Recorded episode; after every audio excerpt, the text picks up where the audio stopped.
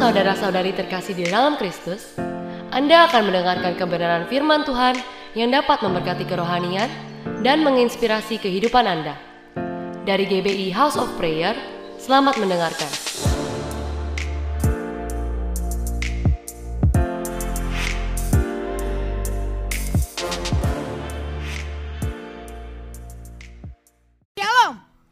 Siapa yang sungguh mengalami Tuhan saat kita beribadah pagi hari ini? Angkat tanganmu. Saudara, biarlah satu hal yang kita boleh sama-sama sepakati hari ini bahwa Tuhan hadir di tengah kita. Katakan sama-sama di sebelah kanan kirimu Tuhan hadir. Amin. Sa- Saudara sadar akan kehadiran Tuhan, Anda sadari?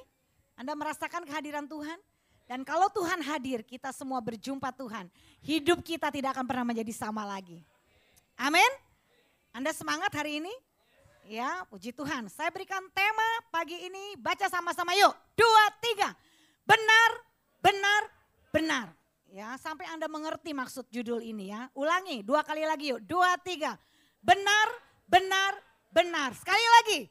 Benar, benar, benar. Apa maksudnya? ya, Tuhan mau hidup kita benar-benar benar-benar ya.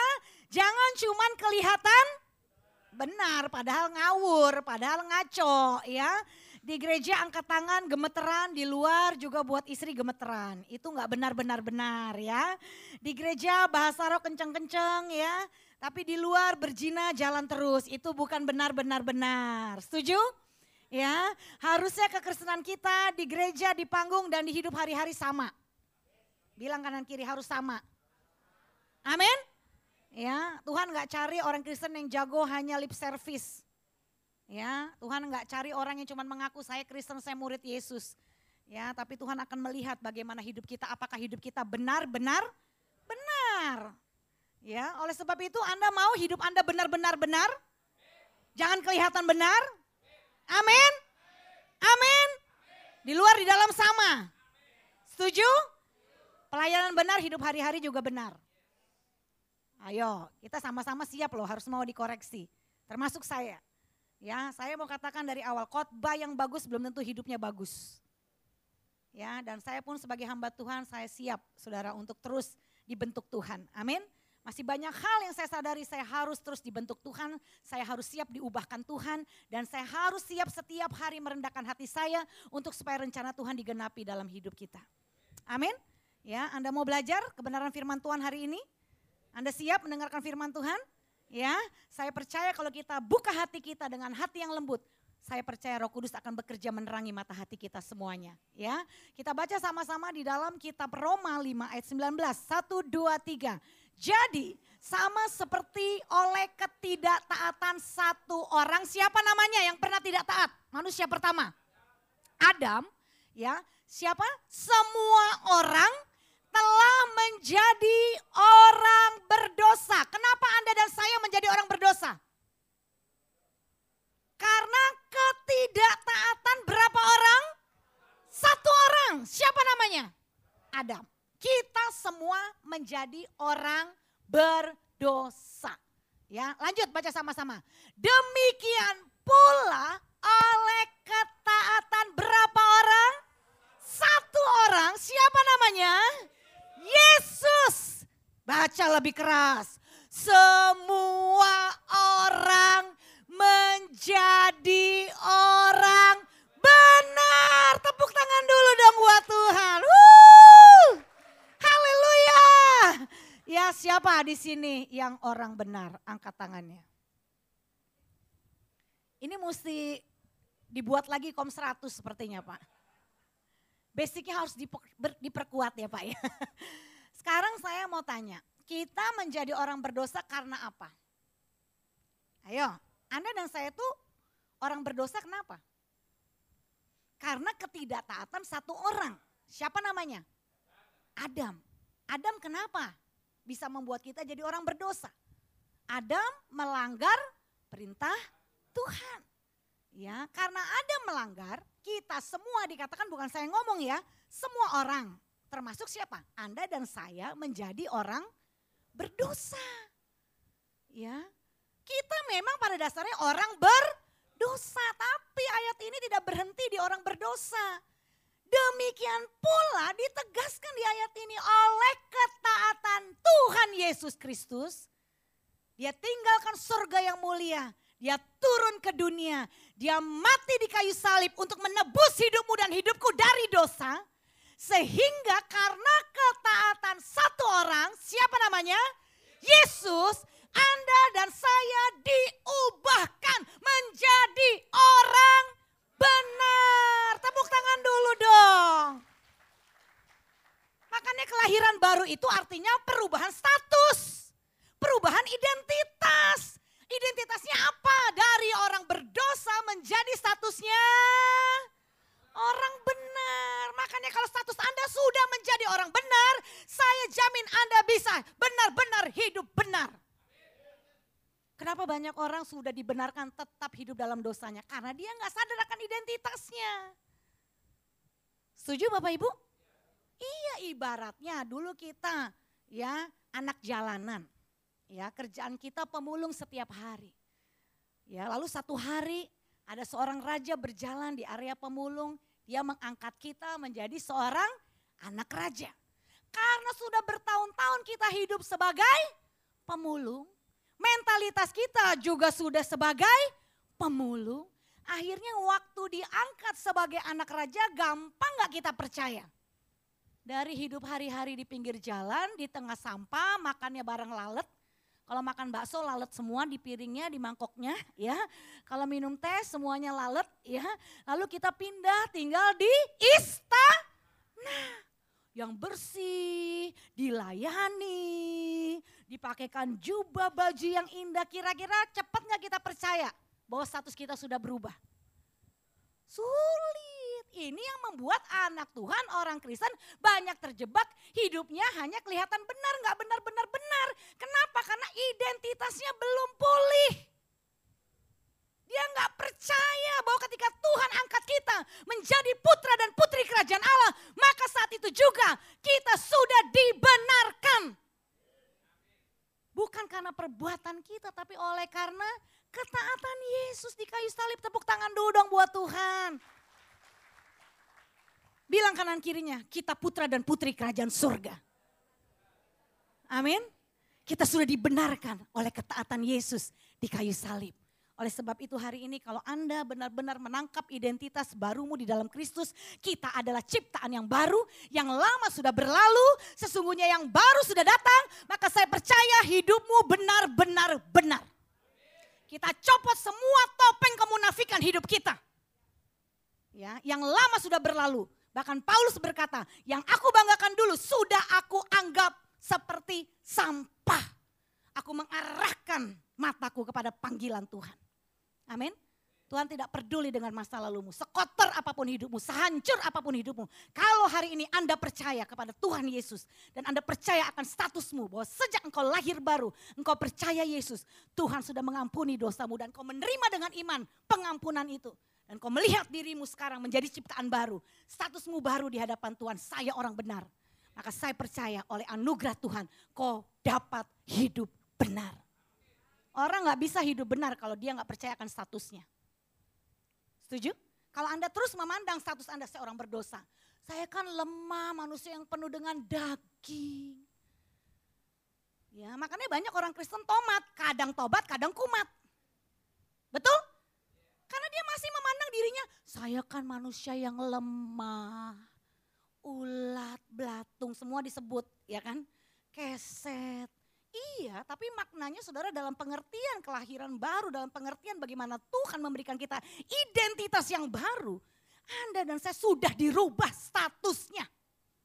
Ini yang mesti diperkuat untuk basic kekristenan. Supaya Anda tuh kalau ngaca percaya diri, aku tuh putranya Allah, aku tuh putrinya Allah. Amin. Dan kalau Anda percaya saya putra dan putri kerajaan surga, hidupmu pasti tidak akan sama lagi. Di kerajaan itu ada aturan, di kerajaan itu ada rule, di kerajaan itu ada hukum, di kerajaan itu ada value, nilai-nilai. Kenapa banyak orang Kristen hidupnya nilai-nilainya sama dengan dunia? Karena dia punya problem identitas diri. Dan hari ini saya berdoa Bapak Ibu, kita umat Tuhan harus pulih secara identitas supaya hidup kita benar, benar, benar. Anda mau dipulihkan Tuhan? Taruh tanganmu di dada, katakan bersama-sama dengan saya. Bapak di surga, aku percaya hari ini statusku, identitas di hidupku, identitas diriku. Jelas, aku putra, aku putri kerajaanmu. Karena ketaatanmu di kayu salib, engkau mati menebus hidupku. Aku bebas dari dosa.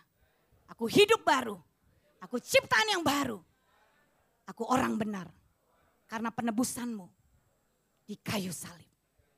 Amin. Tepuk tangan dulu buat Tuhan.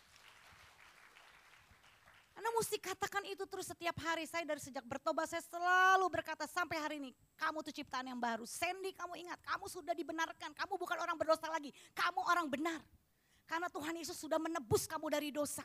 Kamu bukan lagi manusia lama yang penuh dengan perjinahan, yang penuh dengan pornografi, yang penuh dengan kemunafikan, yang penuh dengan pemberontakan, yang penuh dengan tipu daya. Bukan Sandy, kamu sudah menjadi ciptaan baru. Kamu putri raja.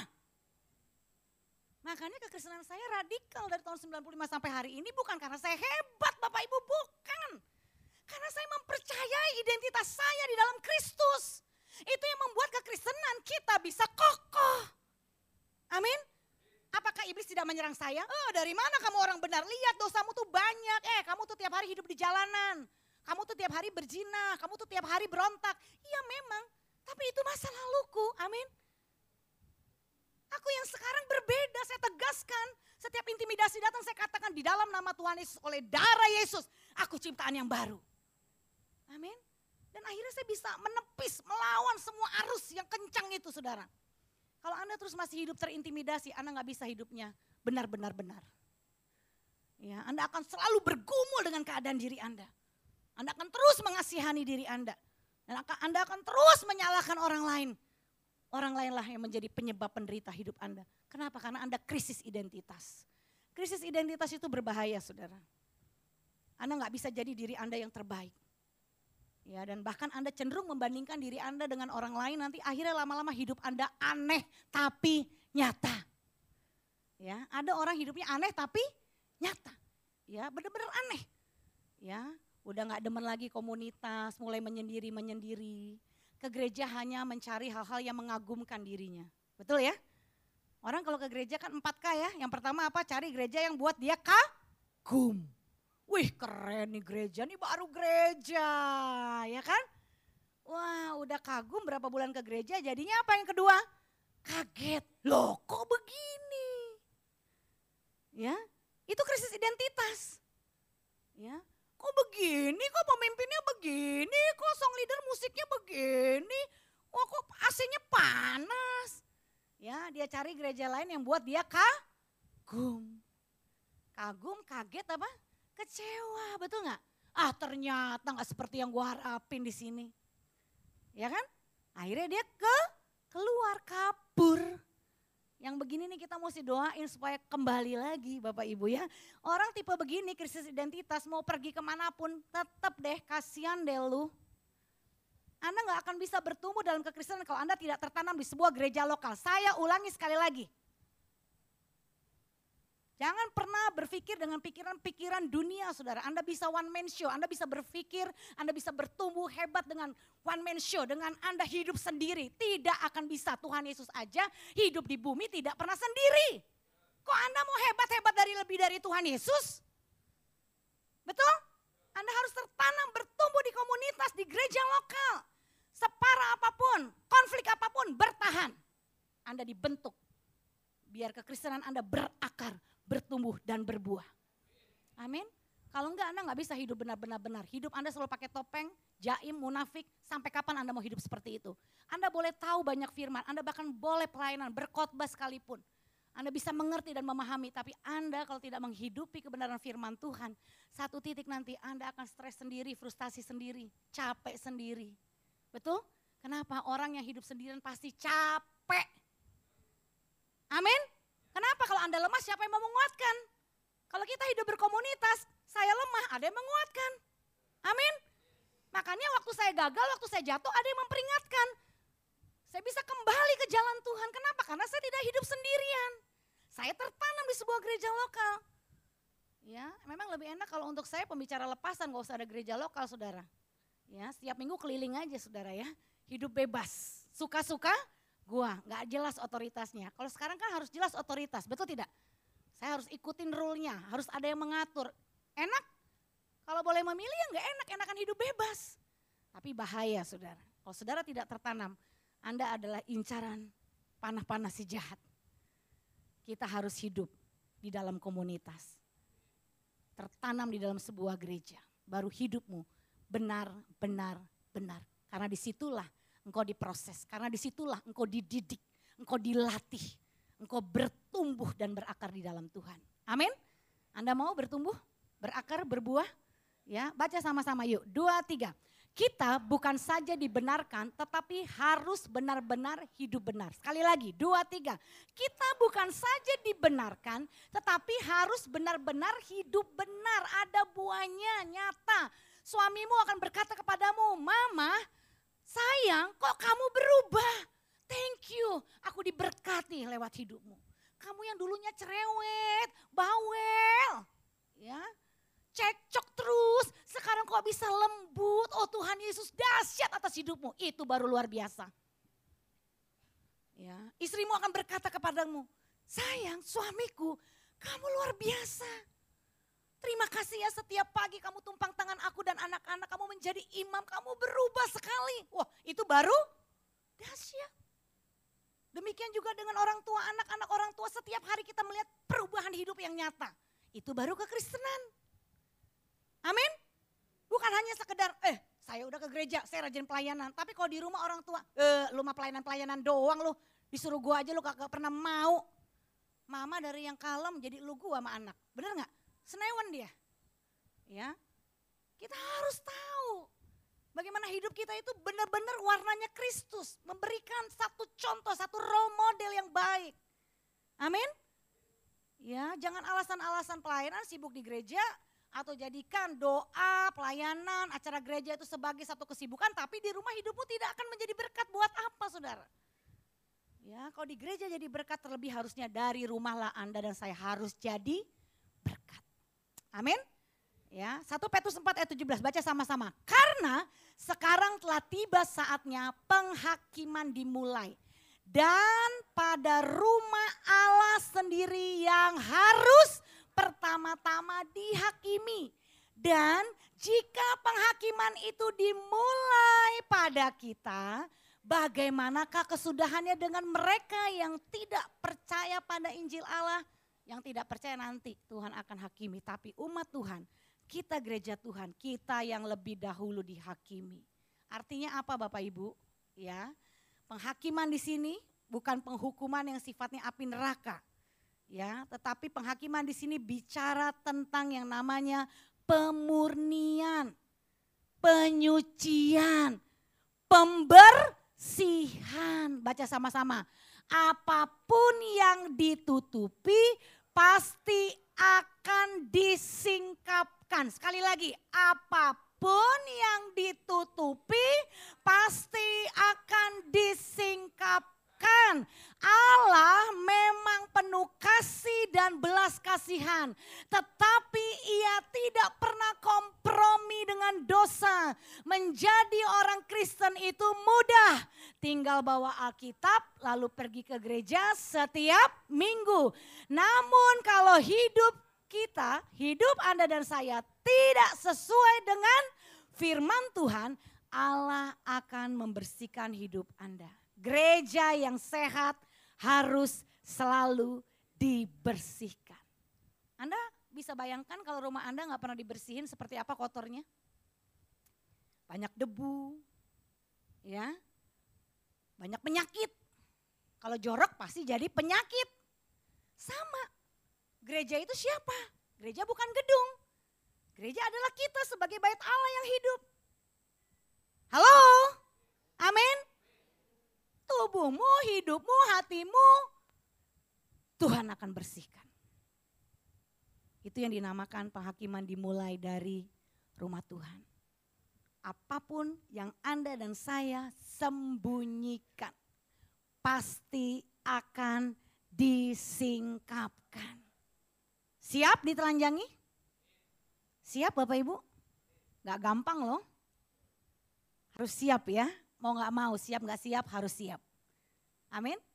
Ya, ada dua dosa saudara. Yang pertama dosa yang terlihat. Yang kedua dosa yang tidak terlihat. Kalau yang terlihat tuh gampang.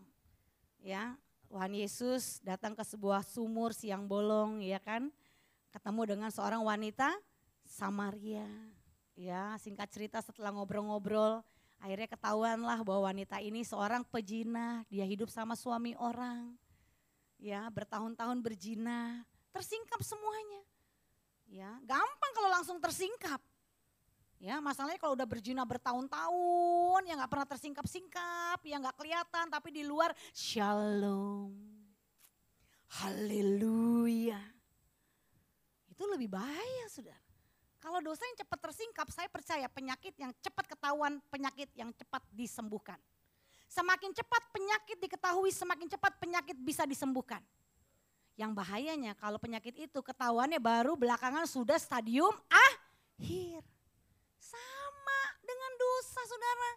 Makanya kalau saudara sekali langsung buat dosa langsung tersingkap, bersyukur jangan marah sama orang yang menyingkapkan. Amin. Semakin cepat tersingkap, semakin bagus. Hidup saudara bisa semakin cepat pulih. Kalau semakin lama Anda tutupi, itu seperti penyakit yang menggerogoti tubuh Anda. Anda memelihara sampah dalam hidupmu. Ya bersyukur. Ya, kalau begitu Anda misalkan nih ada bilang, "Bu, kenapa ya? Saya nih begitu melanggar aja."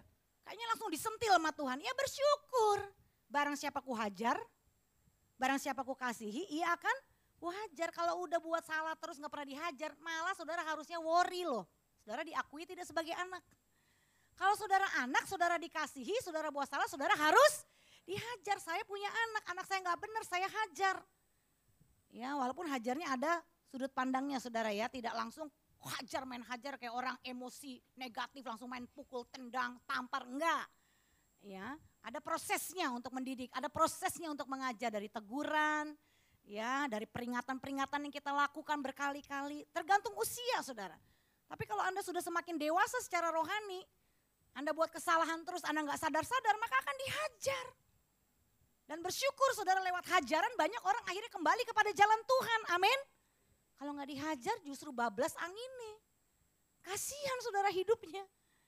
Ya, berarti sekarang saudara kalau saudara lagi dalam warning, dalam peringatan-peringatan Tuhan, saudara bersukacitalah berarti saudara disayang sama Tuhan. Amin. Saudara punya hati yang lembut, Tuhan terima kasih aku sudah ditegur. Ya mungkin lewat saudara dipecat, saudara baru menyadari, oh iya selama ini saya ternyata kerjanya udah gak benar, udah korupsi, udah menghalalkan berbagai cara, saya udah sikut sana, saya sudah sikut sini. Saya bersyukur Tuhan, saya di saya dipecat hari ini, saya di PHK hari ini. Saya tahu ini adalah jalan, ini adalah satu pertanda untuk saya kembali kepada jalan Tuhan. Saya mau tinggalkan cara-cara yang gak benar, saya mau memulai dengan pekerjaan yang benar, amin rendahkan hati. Amin. Ya bertobat. Ya ada orang yang sakit dulu dia baru sadar oh Tuhan terima kasih lewat penyakit ini saya sadar kalau selama ini saya tidak jaga pola makan saya saya makan Tuhan yang gak baik buat tubuh saya ya makanya kalau makan B2 kebanyakan gak usah berdoa lagi saudara ya resiko tanggung sendiri ya ada banyak orang saya lihat udah gula diabetes kolesterol asam urat setiap hari lemak terus dimakan saya bilang gak usah berdoa Apalagi kalau berdoanya dalam nama Yesus, setiap roh-roh kolesterol, asam urat, ada rohnya kali saudara ya. Dibilang ditengking dalam nama Yesus, itu nggak usah berdoa saudara, itu sesat. Kata Tuhan, resiko tanggung sendiri. Ya, naik motor kecelakaan pas disingkapkan dia nggak pakai helm, kepalanya kena. Resiko tanggung sendiri, bertobat kalau yang kayak begitu. Di gereja gemeteran-gemeteran, pulang gereja naik motor nggak pakai helm buat banyak orang gemeteran. Anda bikin orang syok. Bener nggak? Resiko tanggung sendiri. Ya, bersyukur saudara kalau dosa Anda semakin cepat kelihatan. Anda semakin cepat harus bertobat. Ya, karena apa saudara? Ada dua dosa. Dosa anak bungsu dan dosa anak sulung. Dosa anak bungsu apa? Dosa yang kelihatan. Ya, dosa tingkah laku. Ya, kayak seperti para pemungut cukai. Ya dosanya anak bungsu apa? Dia minta warisannya lebih dulu. Lalu ketika papanya kasih warisannya dia pakai untuk apa? Dia pakai untuk foya-foya, main pelacur, berjudi, ngedugem, dia habiskan. Sampai akhirnya hidupnya sangat-sangat miskin, habis semuanya. Itu kelihatan tuh dosanya tuh, berontak. Foya-foya duniawi, mabok, narkoba, berjina, kepelacuran, tuh kelihatan tuh. Ya. Efeknya apa? Sampai dia jatuh miskin, temannya semua ninggalin dia dan dia bekerja di kandang babi. Sampai saking laparnya mau makan sisa ampas loh, bukan bukan makanan babi loh. Sisa ampas makanan babi aja nggak boleh loh. Ya. Saudara, upah dosa tuh benar-benar maut. Nggak ada orang hidup dalam dosa tuh bahagia, nggak ada Bapak Ibu, itu tipu daya. Ya, banyak orang bilang begini, Bu Pendeta, enak ya kalau hidup dalam Tuhan tuh nggak enak katanya. Kalau hidup di luar Tuhan enak bebas. Ya mau apain aja bebas. Tapi kalau dalam Tuhan banyak aturan. Ini nggak boleh, itu nggak boleh. Ya udah lo hidup aja di luar Tuhan. Lo bilang lo bebas. Cobain, rasain. Ya, yang saya alami selama saya hidup di luar Tuhan, hidup jauh dari Tuhan. Bukannya enak menderita Bapak Ibu. Benar? Menderita di balik kelihatan bebas itu justru keterikatan ya di balik keterikatan dan larangan-larangan di dalam Tuhan justru itu kebebasan. Jangan mau ditipu. Dalam Tuhan memang ada aturan, dalam Tuhan memang ada hukum-hukum, dalam Tuhan memang ada peringatan-peringatan, tapi itu justru kebebasan yang membebaskan hidup kita, yang membuat hidup kita di bumi ini berbahagia. Kebebasan yang ditawarkan dunia itu kepalsuan. Justru berakhir dengan penderitaan. Jangan tertipu jemaat Tuhan. Sadarkan rohmu. Jangan padamkan rohmu. Bangun rohmu. Amin. Celikan mata hatiku Tuhan. Biar mata hatiku dapat mengerti kehendakmu. Ya, hari ini saudara saya berdoa biar roh pertobatan itu melanda gereja Tuhan. Gereja Tuhan tidak lagi berfokus dengan mujizat, mujizat, mujizat, mujizat. Mujizat gak jadi masalah buat Tuhan. Gampang Tuhan buat mujizat. Yang susah itu lihat Anda dan saya bertobat itu loh susah. Amin. Buat mujizat buat Tuhan gampang. Buat Anda dan saya sekarang bisa terbang aja gampang saudara. Betul tidak? Apa susahnya buat Tuhan? Buat di rekening Anda sekarang ada satu M gampang buat Tuhan, betul? Dia pencipta langit dan bumi, tapi bukan itu poinnya di dalam Tuhan. Poinnya dalam Tuhan apakah Anda dan saya itu mengalami pertobatan yang sejati. Itu poinnya dan itu yang susah buat Tuhan. Sampai bangsa Israel harus berputar-putar selama berapa tahun? 40 tahun pun mereka bahkan tidak pernah memahami isi hati Tuhan. Mari gereja Tuhan, fokuskan hidup kita kepada sebuah pertobatan yang sejati. Amin. Telanjangi semua dosamu. Jangan ada lagi yang kau tutupi. Ikut dalam pembinaan saudara. Mau diarahkan, mau diayomi. Supaya Anda bertumbuh secara jiwa dengan sehat. Amin. Dosa anak sulung adalah dosa yang tidak kelihatan. Apa artinya? Di luar bagus. Ya, Karakternya ini negatif saudara, seperti orang munafik. Ya. Satu hari anak kelas 5 SD datang sama saya, dia tanya begini, Tante Sandy, kenapa ya papa saya kalau di gereja nyanyi memuji Tuhan angkat tangan, lalu waktu berdoa tangannya kayak kesetrum tante. Ya, gemeteran. Ya. Anak kelas 5 SD. Ya saya sebagai hamba Tuhan saya jawab dengan lugunya dengan Paulus saya bilang begini, oh papa kamu itu waktu ibadah sungguh, sungguh. Angkat tangan bagian dari sungguh-sungguh gak saudara? Bagian itu kan ekspresi dong, betul tidak? Angkat tangan. Lalu karena papamu sungguh-sungguh, papa kamu dilawat roh kudus. Dan akhirnya papa kamu kayak orang kesetrum gemeteran. Ya, terus dia diem. Oh gitu ya tante. Papa saya sungguh-sungguh angkat tangan, dilawat roh kudus. Tapi kok kalau di rumah males? Saya kaget. Papa saya nggak kerja loh tante. Yang kerja tuh mama saya. Yang bayar listrik, bayar rumah, bayar sekolah saya. Itu mama saya. Sekarang menurut saudara, anak ini waktu dengar jawaban saya tambah bingung gak sih? Sebelum ketemu saya dia kan mengalami kebingungan kan? Anak ini mikir, di gereja angkat tangan kesetrum-kesetrum. Terus tanya sama Tante Sandy sebagai pendeta, kenapa begitu? Katanya sungguh-sungguh. Katanya dilawat roh kudus. Kok di rumah? Males. Saya tertemplak saudara waktu mengalami peristiwa ini. Jawaban saya ternyata tidak memberikan solusi buat pertanyaan anak ini. Dan di situ saya menangis. Tuhan, saya tidak menyalahkan bapaknya tapi justru saya introspeksi diri saya. Apakah hidup saya juga sudah menjadi kebingungan untuk banyak orang? Jangan-jangan hidup kita itu jadi kebingungan buat orang loh saudara. Kenapa? Antara yang kita katakan, antara yang, antara yang kita sampaikan tidak sesuai dengan hidup hari-hari kita. Jadi bingung kan? Benar nggak? Munafik. Ya. Dan inilah yang dilakukan oleh ahli-ahli Taurat, ahli-ahli Farisi. Tahu semua kitab. Pinter, jago menyampaikan firman. Tapi dia tidak pernah menerapkan firman itu menjadi gaya hidupnya, saudara. Kita berdoa ya, saudara ya. Kita semua di tempat ini belajar ya, saya juga mau belajar. Amin. Kita buang ya kemunafikan hidup kita. Amin. Kita berdoa di panggung sama di hari-hari sama. Amin. Di gereja duduk dua jam sama waktu kita keluar gereja sama. Amin. Kita tetap memuliakan Tuhan. Jangan di gereja memuji Tuhan, di luar gereja gosip. Aduh sedih hati Tuhan saudara. Ya belum keluar gereja, baru di pekarangan gereja udah gosip saudara. Aduh. Padahal di dalam bahasa roh, bahasa roh saudara. Itu yang membuat hati Tuhan sedih. Ya, kita bertumbuh, amin. Ya, ini waktunya gereja Tuhan dimurnikan, gereja Tuhan dibersihkan dari semua dosa kemunafikan. Matius 23 27 baca sama-sama. Celakalah kamu, hai ahli-ahli Taurat dan orang-orang Farisi. Hai kamu orang-orang munafik, sebab kamu sama seperti kuburan yang dilabur putih, yang sebelah luarnya memang bersih tampaknya, tetapi yang sebelah dalamnya penuh tulang belulang dan pelbagai jenis kotoran. Anda mau hidup Anda seperti ini? Saya nggak mau. Ini orang yang hidup cuman kelihatan baik. Di sosmed kelihatan bahagia padahal hati remuk padam saudara.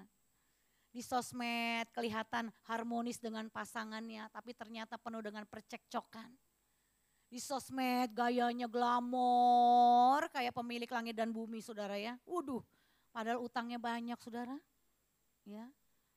Kelihatannya doang kaya padahal utang banyak saudara. Mau begitu? Saya nggak mau. Saya mau hidup saya benar-benar bahagia. Bukan kelihatan bahagia. Amin.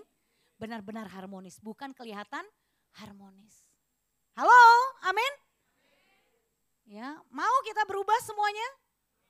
Berani ya? Berani? Ya, dibongkar semua kemunafikan hidup kita. Saya pun juga harus berani, Saudara. Ya, setiap kita akan melewati sebuah proses pemurnian, pembersihan. Ya, baca sama-sama. Pelayanan dan ibadah bukan ukurannya, tetapi hidup serupa dan segambar Kristus itu yang menjadi ukurannya. Jangan pernah melihat orang dari pelayanannya, Ya, amin. Jangan itu bukan ukuran. Ya, memang semua orang yang cinta Tuhan akan melayani Tuhan, tapi tidak ukuran orang yang melayani Tuhan itu benar-benar sudah serupa Tuhan, tidak, Saudara. Nanti akan terlihat di dalam kehidupannya sehari-hari. Orang yang paling tahu siapa aslinya saya, suami saya, anak saya, pembantu saya, jemaat di gereja lokal di mana saya melayani. Semakin dekat mereka dengan saya, semakin mereka tahu aslinya saya. Setuju? Ya, Anda tidak tahu siapa aslinya saya. Dan saya tidak berharap Anda memuji, oh khotbah Bu Sandy bagus, itu juga tidak penting. Tidak penting sama sekali, betul tidak? Yang lebih penting adalah nanti kita buktikan sama-sama bagaimana hidup kita, benar nggak kita mencerminkan rupa Kristus. Halo, jangan pernah haus dan fokus kepada pujian manusia saudara, itu tidak ada artinya sama sekali. Yang kita cari itu perkenanan Tuhan bukan perkenanan manusia. Buat apa Anda dipuji-puji manusia, dikasih jempol manusia, Tuhan bilang aku tidak pernah mengenal kamu. Enyahlah kamu sekalian, hai pembuat kejahatan. Hari-hari ini mari kita remukkan hati kita saudara untuk kita terus mau dibersihkan oleh Tuhan. Amin. Kita transparan Tuhan inilah aku. Kalau kita berpikir jahat, akui Tuhan. Aku sudah iri hati, aku sudah berpikir jahat, aku sudah menghakimi. Ampuni aku Tuhan. Aku mau diubahkan, aku mau dipulihkan. Amin. Terbuka di hadapan Tuhan. Kita lihat lagi saudara. Apa dosa anak sulung? Yang pertama marah. Dia pemarah. Lukas 25 ayat 28 baca sama-sama. Maka marahlah anak sulung itu. dan ia tidak mau masuk. Ya, dia marah. Aku yang selama ini sudah bekerja untuk Bapak. Bapak tidak pernah memestakan aku. Uh, marah saudara. Ya. Apakah hati saudara ada kemarahan hari ini? Saya mau tanya, marah itu boleh nggak? Boleh, yang nggak boleh pemarah. Itu ada spirit. Sedikit-sedikit marah, sedikit-sedikit sensi, baper, apa? Bawa perasaan. Ya, waduh, ya. Sedikit orang nggak anggap langsung, lu nggak tahu, heh siapa gua. Waduh, lu aja lupa sama diri lu ngarep orang lain inget. Ya kan? Waduh, saudara, hati-hati, saudara ya. Kemarahan itu dosa, saudara. Ya, marah boleh, tapi toh pada tempatnya, ya, bisa kontrol diri. Oh, lagi emosi nggak usah ngomong lebih baik, tahan diri dulu. Amin. Ya, jangan ngomong dalam situasi kemarahan, pasti ngomongannya nggak jadi kekuatan. Pasti ngomongannya jadi pisau yang tajam, menyakiti banyak orang. Betul? Ya. Apakah boleh marah? Apakah marah itu dosa? Tidak, Saudara. Ya, marah pada tempatnya. Ngomong baik-baik. Saya merasa kamu seperti ini loh sama saya saya merasa tersinggung. Gak apa-apa, memang perasaan itu tidak berarti tidak salah. Anda merasa tersinggung, manusiawi. Betul tidak? Anda merasa kecewa, manusiawi. Anda marah, manusiawi. Tapi yang responnya itu loh saudara, bagaimana Anda menyampaikan kemarahan Anda. Tidak dosa. Namun marah karena egois, kesombongan, dan kepentingan diri sendiri itu adalah dosa. Anda punya maksud tertentu. Uh, gile loh ini di gereja kalau bukan karena gue nggak jalan. Uh, berarti dia marah karena apa? Karena mau dianggap kan? Mau dianggap apa? Merasa berjasa. Kalau bukan karena gue nih gedung nggak kebangun nih. Ya, kalau modelnya kayak gitu berarti itu marah egois, betul tidak? Marah ada maksud apa? Untuk dipuji, untuk diangkat, untuk diakui. Itu dosa saudara, itu namanya marah egois. Ya, lu tuh ya nggak tau diuntung dikasih hati minta rempelok lu kalau bukan karena gue nolong lu lu hidup gelandangan lu di jalan berarti anda kan menolong orang dengan pamri kan anda nolong orang berarti mengharapkan ada timbal balik itu egois saudara mending nggak usah nolong amin Emang kita udah resiko sudah nolong orang, orang itu akhirnya melupakan kita, udah resiko. Udahlah Tuhan juga tolong kita, buat baik kita, kita juga sering melupakan Tuhan. Betul nggak? Iya banyak manusia kan begitu kan orang Kristen kan. Susah ingat Tuhan, datang mohon-mohon pertolongan Tuhan. Oh udah ditolong lupa sama Tuhan. Tapi apa Tuhan marah? Tuhan selalu kasih kesempatan sama kita. Tuhan selalu baik mengasihi kita, amin. Kita juga gitu dong, udah nolong orang, orang itu gak tahu diri, udah ampunin aja apa yang kita tabur pasti kita Tuhan gak pernah salah kita berbuat baik sama orang saudara sekalipun orang itu gak tahu diri. Gak apa-apa nanti Tuhan yang balas. Nih kalau kita masih nuntut pembalasan ya gue baik malu lu harus baik sama gue itu mah nggak tulus saudara. Nggak ada upahnya. Amin? Marah yang dosa adalah marah yang egois pusatnya untuk diri sendiri apalagi dosa anak sulung tidak hormat melawan ayahnya Lukas 15 ayat 28 baca sama-sama maka marahlah anak sulung itu dan ia tidak mau masuk lalu ayahnya keluar dan berbicara dengan dia. Ya. Yang ketiga apa? Tidak tulus melayani dalam bekerja. Lukas 15 ayat 29 baca sama-sama. Tetapi ia menjawab ayahnya katanya apa? Telah bertahun-tahun aku melayani Bapa dan belum pernah aku melanggar perintah Bapa. Tetapi kepadaku belum pernah Bapa memberikan seekor anak kambing untuk bersuka cita dengan sahabat-sahabatku. Ya, baca sama-sama poinnya. Dua, tiga. Melayani Tuhan adalah satu kehormatan. Jaga motivasi kita dalam melayani Tuhan karena Tuhan melihat hati, bukan pencitraan. Setuju Bapak Ibu? Ada di sini yang masih cari pencitraan? Ya, lebih baik tidak usah melayani saudara. Melayani Tuhan itu satu kehormatan, Tuhan pilih kita. Dan jangan melayani Tuhan dengan hati yang masih marah, saudara nggak mengalirkan, saudara berkat. Betul? Anda melayani kalau marah, jadi asyir nih marah, aduh mengalirkannya kepahitan nanti saudara. Orang dalam masuk gereja di, di, disalamin asyir yang kepahitan, yang marah-marah, dia masuk gereja nggak damai, betul tidak?